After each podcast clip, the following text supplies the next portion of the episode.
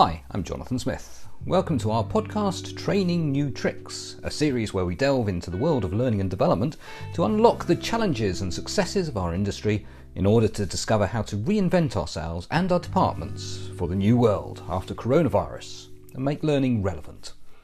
Obviously, I can't undertake such a broad and hugely important thing just by myself, and so each week I'll be with my old friend Nathan Akers, discussing things from classroom to digital frames of mind to departmental structure. This is the podcast where two old dogs teach you new tricks. Hello and welcome to the third of our podcast, Two Old Dogs Training You New Tricks. And I'm here with Nathan, as always. Welcome, Nathan. Jonathan, great to be here again. So let's kick off with our, our, our usual feature of the week, which is what have you learned this week? What have I learned? Eh, eh, hey, it's it seems like an age ago that we were speaking, but a lot a lot of water has passed under that bridge since then. Um, I think one of the things I've learned, and it's interesting because I've been doing a, a little bit of research around this kind of vague concept of authentic leadership oh, yeah. over the last week. One of the things that, that, that I've learned, which has nothing to do with leadership, but it has to do with me. And over the course of the last week, I've suddenly realized that I have not been sleeping well. Now, you are talking to the guy who, up till a few, I don't know, maybe a couple of weeks ago, would basically get in bed, close his eyes, and it was all over. There was no tossing and turning. There was no looking at the clock. You know, it was climb into bed, pass out. Maybe that was physical exhaustion, but I was on a call to a friend, and I hadn't spoken to this uh, to anybody, and I opened up and said, you know, I've really not been sleeping well, and she said, well, what are you worried about? And all of a sudden, there was a whole lot of stuff came tumbling out um, as to what I was worried about, uh, things that I hadn't given much conscious consideration to. And I think going back to the comment about authentic leadership is that in order to be authentic, we need to be honest with ourselves in order to be honest with other people. And I'd kind of, I, I guess, been less than honest with myself about some of my worries and concerns around how the world is now and how it will be in the future. So there we go. What about you? What's your learning? So, so mine's quite uh, a tale of woe this week. Um, so last week, you remember that uh, I spoke about having to get to grips with a load of uh, technological data mm-hmm. manipulation mm-hmm. and all of that kind of stuff. Um, for a meeting which I had uh, this time last week, and um, the news came in that I didn't get the contract, and um, as an INFJ in Myers Briggs hmm. terms, these things hit me quite hard. Um, you know, all of a sudden I start to look inwardly. You know, I think you were saying, I think on week one, that we tend to blame ourselves. So true, so true. Uh, I was blaming myself. I was questioning, you know, what what have I done wrong? Why why couldn't I? Why can't I get these sort of contracts? And the whole learning point for my week is all around this this elusive quality which some people have, so others people struggle with, of resilience, of being able to bounce back from um, from disappointments and, and and issues like this. So um, so yeah, tougher for people like me with my character set. I think uh, it's fair to say, but it's it, it is a test of mental steel. I think is what it comes down to for someone like me. Do I dwell on the negativity or or can I turn my head around to think more positively? Uh, and thinking more positively, if if I go down that route, is I know stuff now that I didn't know before in preparation for it, whether I got the contract or not. Still know the stuff. It was an experience to uh, to to uh, to to have these conversations over a webinar um, and mm-hmm. the decision over a webinar, whereas you know in the past there's always been a face to face, isn't there, and a handshake and, mm-hmm. and, stuff like that. So yeah, it's it's all around being better prepared for the future. I think that's that's the mindset, the positivity. Mm. That makes sense. Yeah, totally. Positivity is an interesting one, isn't it? Because how many times have you heard people say, "Oh, you, you just need to think positive"? Oh, makes it makes me cross. It really does, because yeah, okay, uh, I can say those words, and you know when people make you feel guilty for for looking at some form of negative. Now, I'm not talking about being depressive here. I'm, I'm talking Hmm. about being aware of what might go wrong or the obstacles that you might be facing. When people say, "Oh, don't look at that. Just think positively," as if all of that stuff is going to go away. For me, that's Mhm. not being careful, and it's not making sure that you avoid all of those boulders which are in your way. I think this is one of the interesting things, being both of us being facilitators, and with that, communicators, presenters, etc., etc. Oftentimes, and and this kind of goes back to my learning point.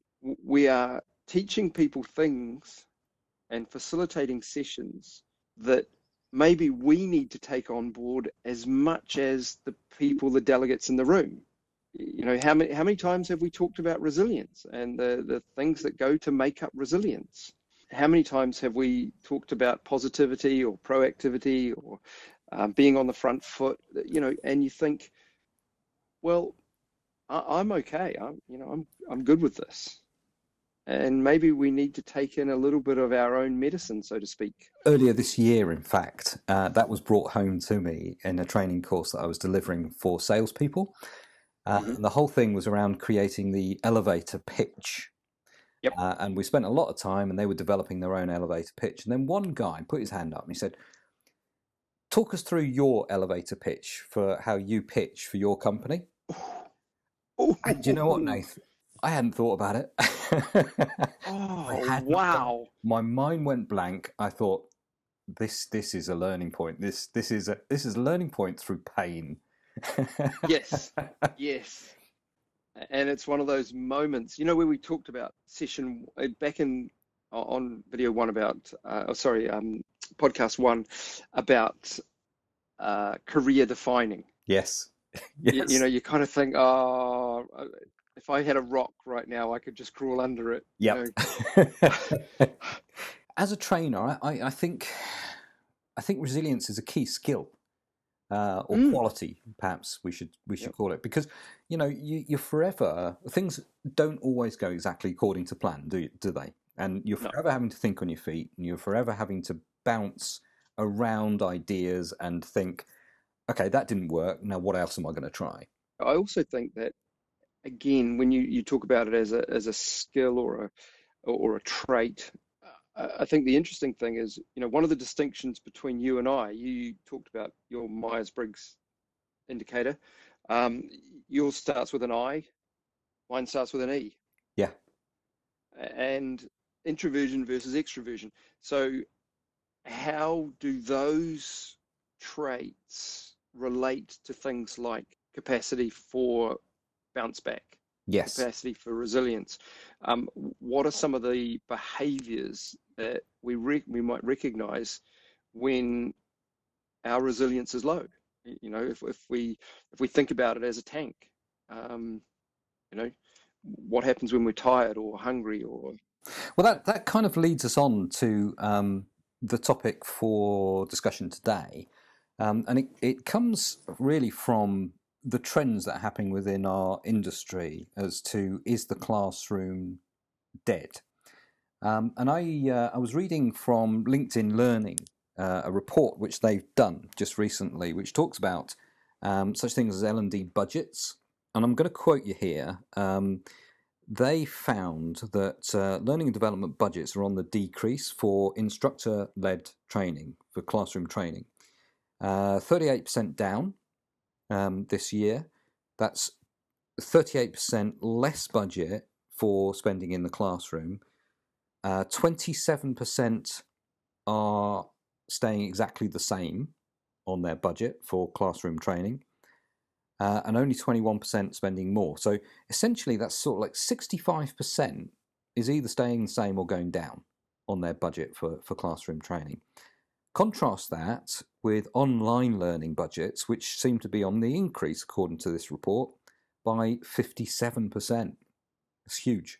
So, is there a lack of commitment coming from organisations um, towards classroom training? And are we going to see more of it, do you think, as a result of this uh, current lockdown? That's that's such a good question, isn't it? And it's so relevant to the situation we find ourselves in today. Um, as you will have seen, I've seen, everybody's seen, everybody's gone online, haven't they? Yeah. Um, you know, um, and let's be honest, um, the situation spurred us into doing this. Mm-hmm. Um, we had a number of other chats and said, hey, why don't we turn this into something that, that we can share with other people? The first point I'd like to make is that that article you were reading was by LinkedIn Learning, and they have a vested interest in digital learning. You know, so um, it's unlikely that they would write an article that says digital learning's dead, it's all back in the classroom. Um, so I think, although it's not a case of fake news, and I don't want to insinuate that you can't be they can't be trusted. I, I think we need to start off from a position of they they do have a vested interest in digital learning. You know, they, they are a huge provider of digital learning. Fair comment. Um, Fair comment. But in saying that, uh, I'm probably tending to agree. um, you know, uh, there is there's a part of me that loves the idea of the classroom. You know, there, there's nothing quite like getting in the classroom, um, getting a bunch of people together, flip charts on the walls, getting people's creative juices flowing, um, getting people thinking. I think one of the challenges that we have is that when when we are learning, um, and, and, when I'm when I'm talking about learning, I'm talking about formal learning here. Um, so university, uh, polytech, college, whatever. Um, it's almost like we, we have a coach who is pushing us to run just a little bit further, just a little bit faster. And, and we learn something new and we go, wow. And all of a sudden, our eyes are opened that little bit further, and now we see something over here. And, and, and if you like, our, our boundaries get pushed out and pushed out and pushed out. And then that formal learning stops. And it, it's almost like I don't want to say we regress, but but it's almost like our information sources change and we, we start taking things from Twitter and from Facebook and journalism in general. So so I guess part of my enthusiasm for the classroom is the fact that what you're trying to do is push that boundary again. You're trying to get people to see beyond where they were previously. Now, I guess the argument here is can't you do that online? Yeah, but there is something about standing next to someone, isn't there? There is something about the the, the collective energy and and kind of collective consciousness, if that's such a thing. I don't know, but there, there, there is this energy in the room. Have you ever seen it online? No, and I'll tell you for why. Um, and it comes back to when I first started working in uh, in the technical uh, industry, working for a company called Rackspace, full of millennials mm. who um, were sat at their computer screen probably about 95% of the whole day. They didn't have one screen, they had three or four minimum. And in each screen, something else was going on, something different was happening. And their mind was constantly flicking between each of those four screens, or more in some cases. And that's the world in which they live in. So you transpose that into a webinar, and you've got maybe one screen, two screens, depends on how many they've got at uh, their house. Mm. Their mind cannot or will not, is not conditioned to focusing on that one screen, the screen that you're on. It's focusing elsewhere as well. Whereas in a classroom with no screens whatsoever, the mind has to be focused on whatever is mm-hmm. moving, and that, generally speaking, tends to be the guy up the front. And the slides and the topic. Yes, that's such an interesting one, isn't it? Um, because if you drill down and you you go for the the five whys, You know, why, why, why, why, why? Um, I would not be surprised if you get to the bottom uh, of that cascade of whys. And it's about, well, I, I'm being more efficient. I, am multitasking. I'm doing multiple things at once. And I think there's there's something at play here that says I've multitasked in my job and I've done okay. You know, no one's pulled me up on it. No one said um, that's poor work. It's it's okay work. You know, it's passable. Now, because I have never been pulled up, I do more of it, and that, that, that there's this self-reinforcing cycle here. And, and it's interesting. You you use the phrase millennials, and millennials don't even know if I like the phrase. Um, I don't even know if I like the idea of grouping someone just because they were born on a certain date. Um, but this, this this idea of millennials, they've been used as the example, as the exemplar, if you want, for digital learning. Millennials want, millennials need, millennials have to have. And we hear this again and again and again, um, whether it's micro learning. So they, they, they want um, snippets on their um, on their mobile phone.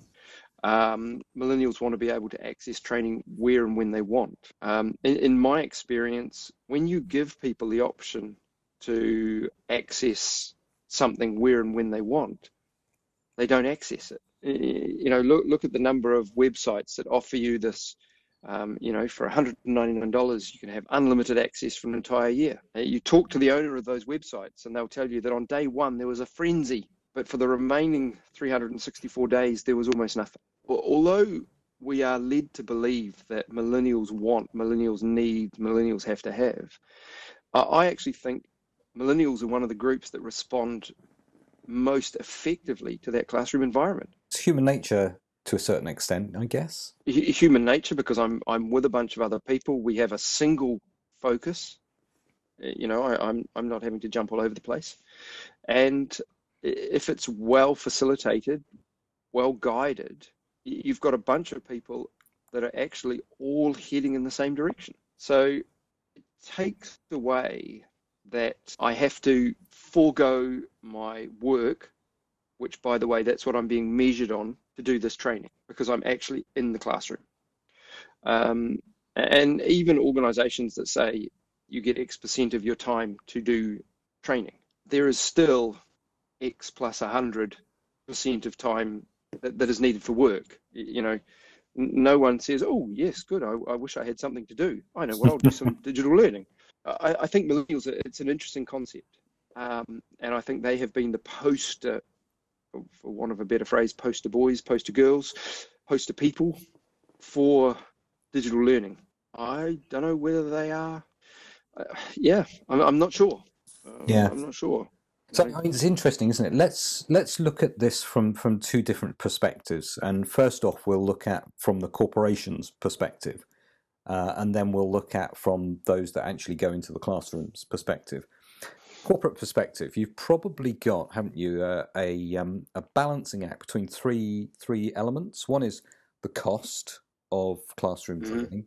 One is the uh, the the uh, the quality issue of uh, of of the training, um, and the third is the the time issue of the training.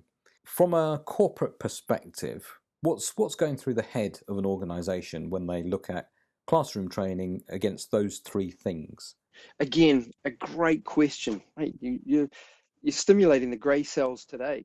um, I think the interesting thing here is that as you move up through the hierarchy of an organization. The thinking that you applied at this level has got to be different at, at this level. That's lower versus higher. Um, those that can't see Nathan you know, with his hands. oh, yeah. yeah.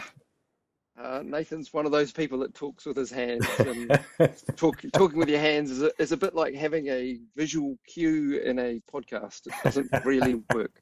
So, uh, so in a in a hierarchy, um, when you start your career as an individual contributor, whether it's in a learning and development function or an HR function, the, the, the thinking that gets you there is not the thinking that you need when you get to the very top of that hierarchy and it's interesting. I, I had a great conversation with um, someone I really respect as an HRD, and and he he started his career at the very bottom and worked exceedingly hard to get to the top.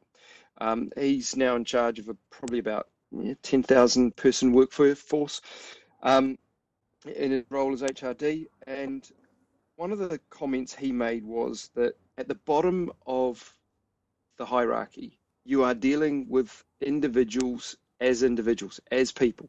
The unfortunate reality is when you get to the top of the hierarchy, you're looking at individuals as collectives. You're looking at individuals as numbers on a spreadsheet. And he said, this doesn't take away from your empathy or anything like that. It just requires a different way of looking at that same challenge, that, that, that same problem. And I think coming back to your question, how does a how does an organization, how does a corporate body look at classroom versus digital or virtual or online or e-learning or whatever you want to call it? Um, at the bottom of that pyramid, you've got people who probably say classroom's great. It brings people together. It's cohesive. It's team building. It's uh, it allows us to do these things that we couldn't do otherwise. At the top of the pyramid, you've got people looking at spreadsheets, going, "Classroom is expensive," um, and, and, as you said, um, it's of questionable quality. Now, uh, I've worked with facilitators such as yourself and others who are brilliant that quality is not questionable. But when you're talking about scale, if you need to roll something out to uh, 500 people or 1,000 people or 10,000 people, that's potentially going to need hundreds of days worth of training, potentially dozens, if not hundreds of trainers who all have different levels of capability, different levels of competence, um, different levels of commitment, different levels of care, which leads to a variable output from the, the training. So I guess from a scale perspective, I would suggest that e-learning or, or digital learning, as I prefer to call it, offers something that traditional classroom can't offer, which is consistency. Just before we go down the digital learning mm. route, mm. Um, just want to look at this output that you mentioned there, the the quality leading to some form of output. Is the output from classroom uh, equitable to the output from some form of digital learning? Is there any difference? I, I guess it depends why you're in the classroom in the first place. If you're talking about mandatory training, um, so health and safety or some form of certification, I would suggest that outside of the actual skills practice piece, which ha- has to be done physically, you know, the, the knowledge piece, I think, yes, it's equitable. But if you're bringing people together for the reason of um, team building. You're bringing people together for uh, collaboration. Uh, so you're trying to actually get an output that's better than any one individual could have come up with on their own. Um, you're bringing people together for uh, putting together a mission statement or a vision statement or thinking about things like um, our purpose as a team or our our annual objectives and how we're going to tackle them.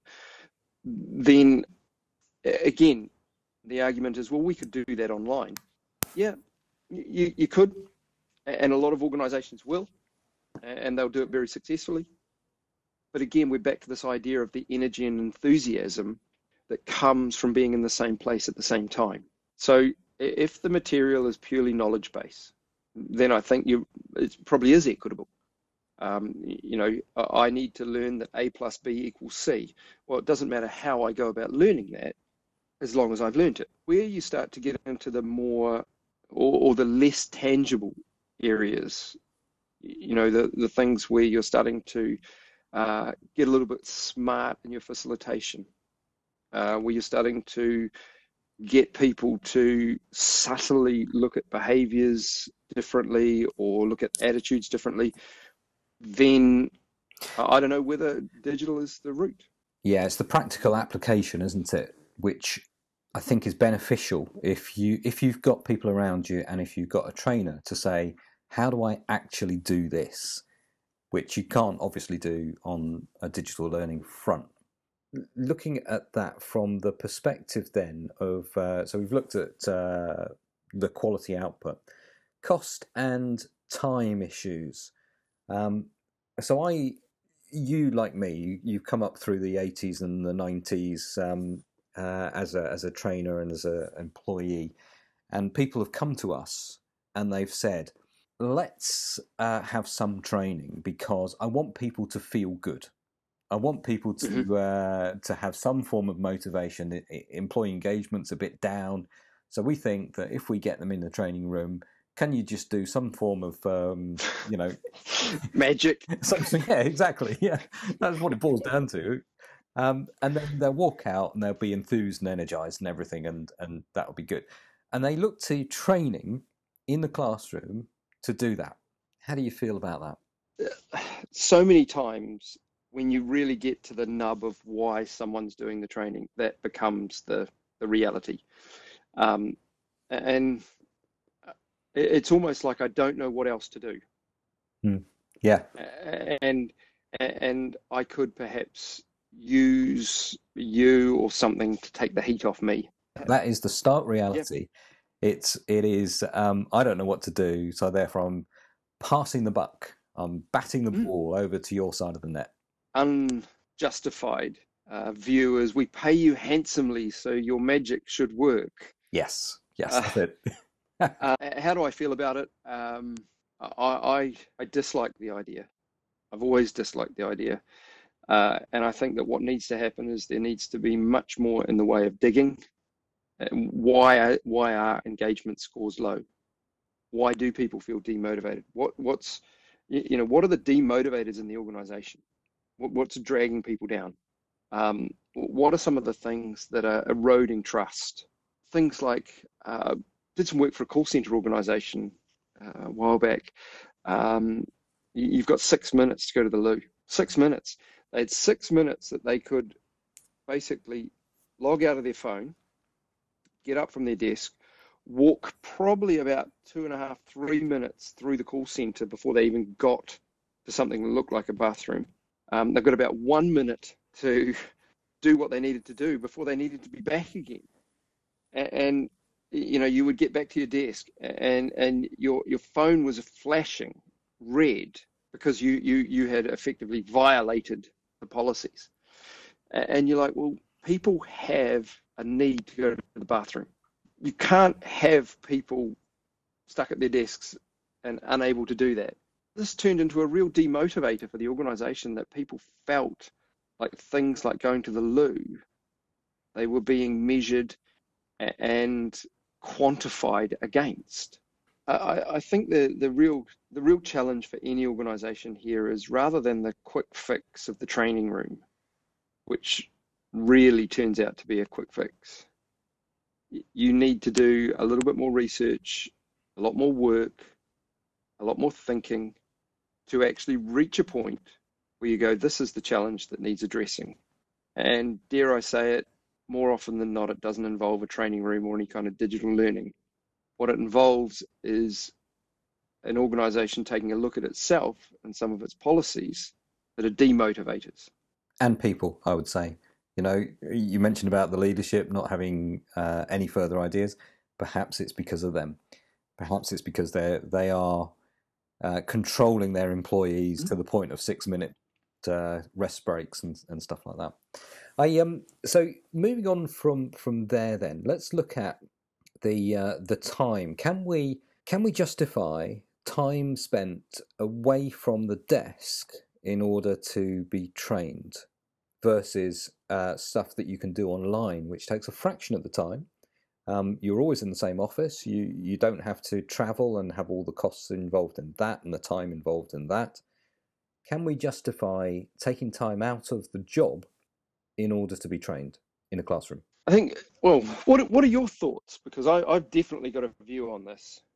Um, where do you sit? Because I, t- I talk way too much on these. It's my extroversion, mate.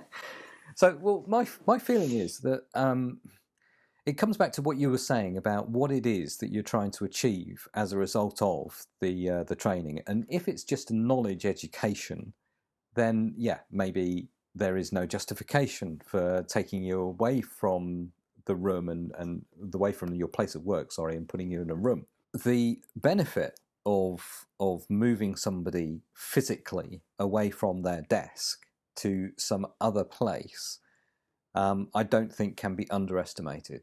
When we're Rackspace, we we try to uh, initiate a a self study area which was away from people's desk in a separate building next door. Uh, where people could go to have self study. If they were going to do it online, they, there was computers there, they could do it. Nobody ever used it.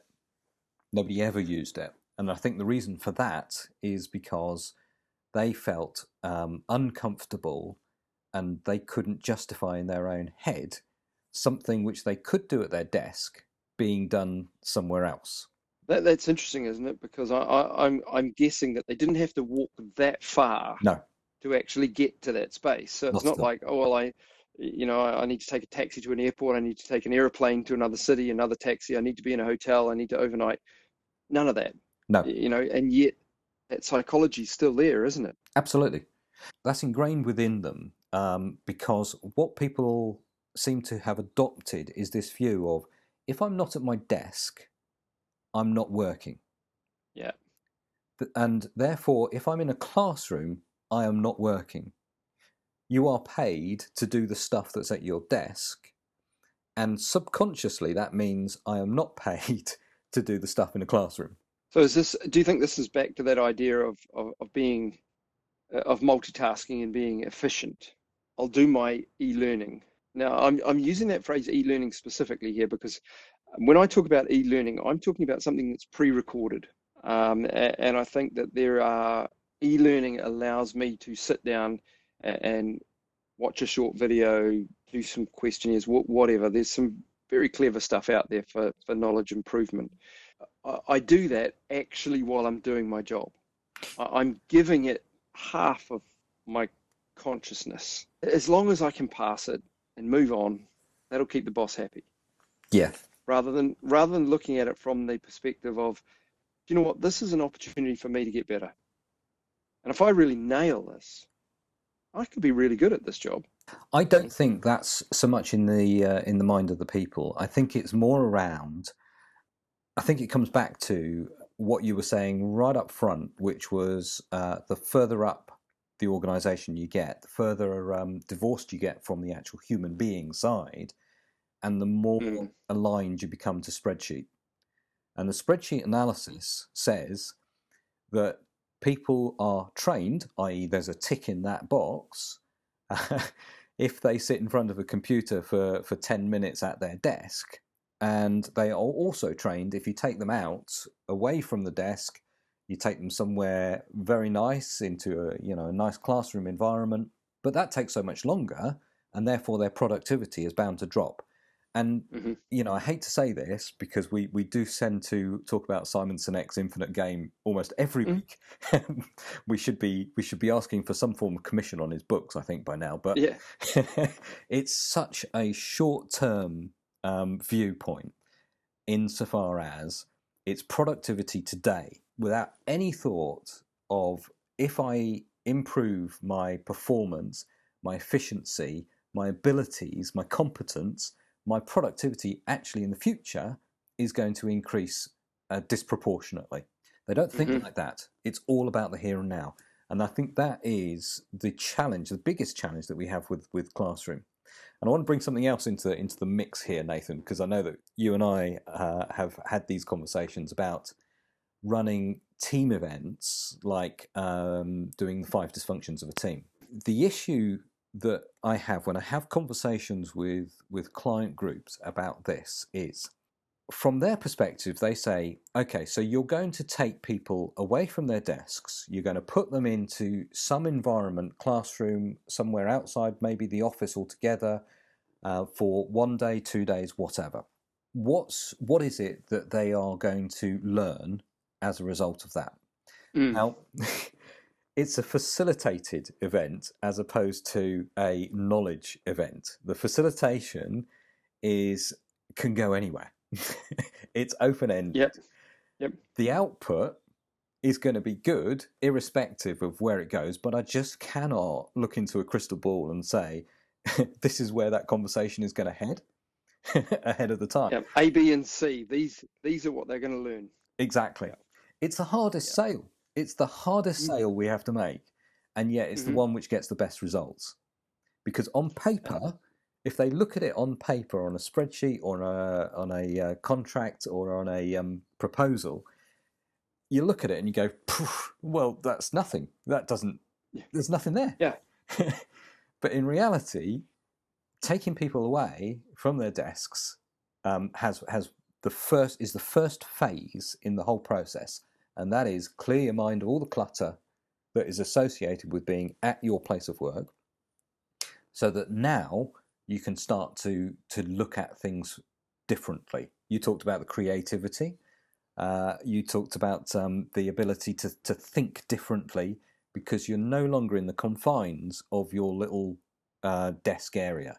Mm. And then you can start to think in terms of what conversations can you and I, as facilitators, draw out of that group. Now, we have no idea. we have no idea what's in that group until such times as we can draw out. So I know that you and I, we, we discussed during the lockdown, can we do a, a team event like that over a web, um, a video conference or something like that? And I think the challenge is you haven't even got to base one you haven't even got them away from the desk, from the place mm. of work. But part of that needs to be a commitment on their part to be present, uh, and and that's that's so difficult. We can't check yeah. from here that they're not looking at their emails whilst we're training them. exactly. Um, you know, I'm I'm talking to you on my iPad right now, and directly behind that is my monitor. You know, okay, it's off at the moment, but it would be very easy for that to be on and for my eyes just to flick up. And and the problem is that my eyes flick up. I look at that that, that subject line and I think, ooh, that's urgent. Yes. So I move from subject now to body. So yep. now my eyes have not just flicked up, my whole head's now looking at the body of the email. And then I think, oh, oh, I, I need to reply. So now I'm on my keyboard, but none of me says that's the wrong thing to do because so many organizations, and you've hit the nail on the head, um, are so focused on the urgent, on the crisis, on the here and now. Let's be honest, every day is a bloody crisis. Everything's urgent. What we need to learn to do is get to the point where we're actually sufficiently confident where we can say, yep, I get it. It's a crisis. No one's going to die. Building's not on fire. If I get back to you tomorrow, because right now I'm doing something for me that will benefit both me and the organization next week, next month, next year. But that's that's not where we are. We've been bought up and built up in an environment of crisis. Everybody talks about Bob because Bob Bob handles a crisis well. You know, Bob knows how to deal with a crisis. Bob will put the fire out. Yeah, that's great. If Bob's a fireman. but if Bob's sitting at his desk and Bob deals primarily with email all day, Bob needs to remember that that crisis will be there tomorrow. And you know what? Just because someone's shouting loud or jumping up and down, is their crisis really my crisis? Absolutely. Uh, Pat Lencioni talks about this. He talks about it being the adrenaline bias that some organizations yes. have. And, you know, yep. what he also draws is if they're doing that, whilst they're dealing with the crisis and putting out the fires, what they're not doing is they're not planning to avoid it next time. Mm. And Bob, who's got a reputation for being excellent in crisis, doesn't want to plan because he loves the crisis so that he can thrive in it. And he gets an award. of course he does. so um, a little bit of cynicism there on my part, but I think you can see that um, you know there are there are so many catch 22s going on here. I'm so involved in the crisis that I don't plan. I, I put the crisis out and I get so wound up in the next crisis that I don't do a, a post event evaluation. And say how do we prevent that from happening again? Yeah. You, know that was that was really expensive. Well that that was a misuse of time. Um, you know it's one of those things isn't it? My son uh, likes uh, that TV show called West Coast Customs. Don't know if you've ever come across it.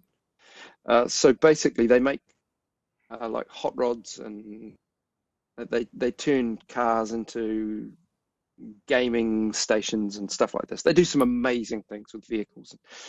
Um, but in order to make the show something, there always has to be a countdown, doesn't there? There has to be some kind of time that they're pressed against in order to get, you know, these wheels from this place or, you know, this TV from this place or whatever.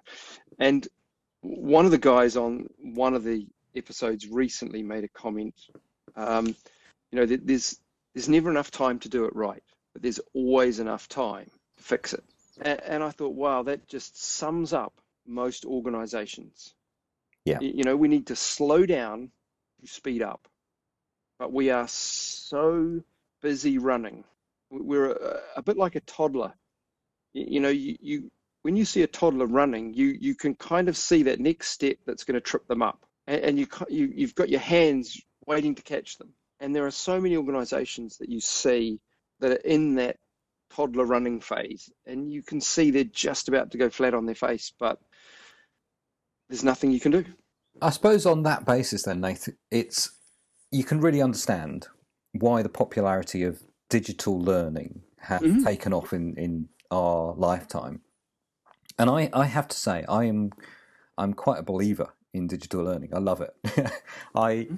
I go on YouTube um, frequently mm-hmm. now. Um, I have a very short attention span, I think, and uh, digital learning really does suit me because in that initial minute that I give it to attract my attention, uh, if it's not of interest, I'll move on, mm-hmm. better or for worse, and and maybe that is just a, a, human thing. I don't know, and I find that short chunks uh, help me to feel as if I've learned something, um, with the opportunity to go even deeper if if I need to, or if I want to, or if I if I'm interested enough to uh, to delve even deeper.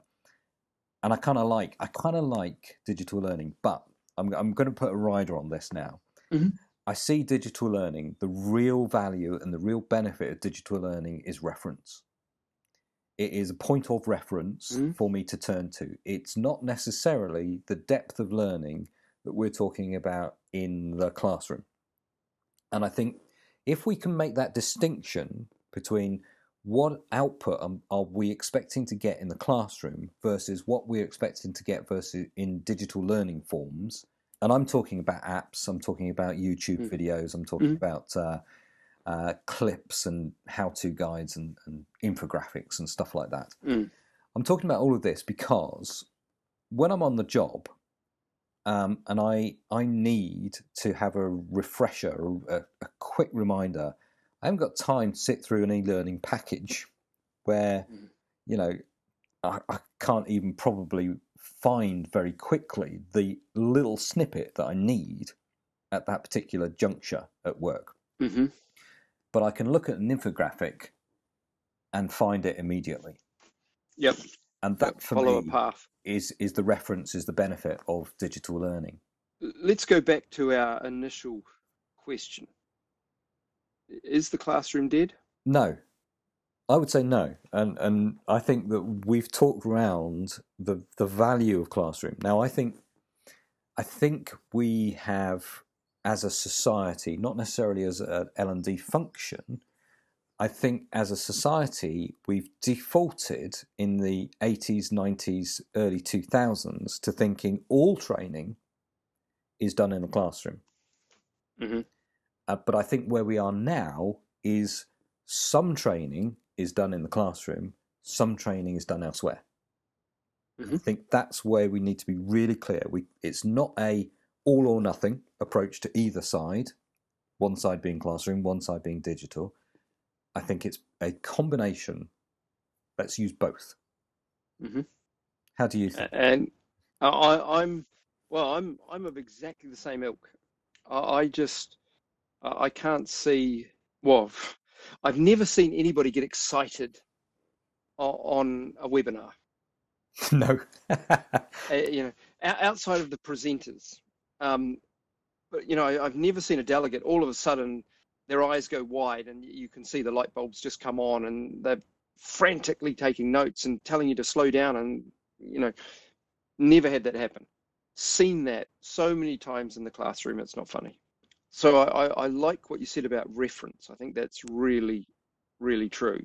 Um, I, I think what we as facilitators need to accept is that we need to be sufficiently flexible and sufficiently capable and sufficiently um, able to deliver what the client wants, to, to actually take what they believe to be the right thing for them and make something more of it by adding us to it, whether that is in the classroom, whether it is online via a webinar, uh, whether it is e-learning, um, like you say, infographics. I love infographics. I'm a really visual person.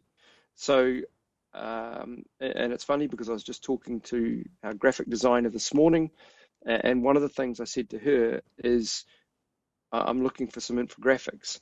And she's like, Oh, Nathan, we've had this conversation so many times. You need to tell me what, how you want it. So, um, for me, that that's a real plus. Uh, it's a real positive step. I, I would love to just have things go back to the way they were, but it's not going to happen. And I think we all need to look at things in terms of my needs versus the organizational needs. And if the organizational needs say, we've got a thousand people that we want training, classroom's not going to cut it. No. You know, um, we need to operate swiftly we need to operate effectively. Uh, we need to be able to come in and take away some of that pressure, some of that concern, some of those fears from those L&D professionals within organizations and say, we can do this for you. And this is how we're going to do it. I, still think there is a place, particularly for skills practice, where nothing beats knee to knee, face to face. And that's a quote from Brian Tracy, by the way. The, the idea of uh, of actually sitting down with someone and practicing a difficult conversation face to face before you have to do it online with someone who you haven't seen physically for two, three months because of the, the situation you find yourself in, uh, I think is a, is a great place to start. Whether or not that will ever happen, who knows? You know, I'm building on what you said, Nathan, because I, I agree with everything you said, and I want to I want to say that in learning and development, whether you're employed in that department or whether you are, like us, a contractor, an external, I think we need to be strong here. Uh, we need to be professional and we need to have a view on what training is the right form for mm-hmm. the outcome that we're discussing. Now, if you don't have an outcome, let's not go down the route of having a training session, uh, some sort of intervention. Mm. Uh, it's mm. very easy, I think, to to try to satisfy our internal customer who says, "I think we need training." It's very easy to go, "Okay, then, I'll do it. What you want."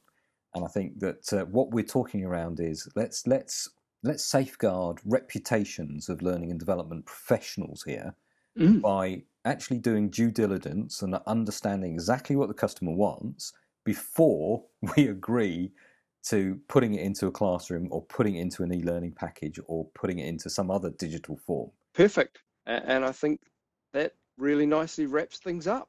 You're welcome. And just before we go, I'd like to thank Jonathan today for wearing an All Blacks top, which you can't see, but did make me smile when I saw that silver fern on his chest. so thank you all for this... joining us today, and we really look forward to you stopping by in our next session in a week's time.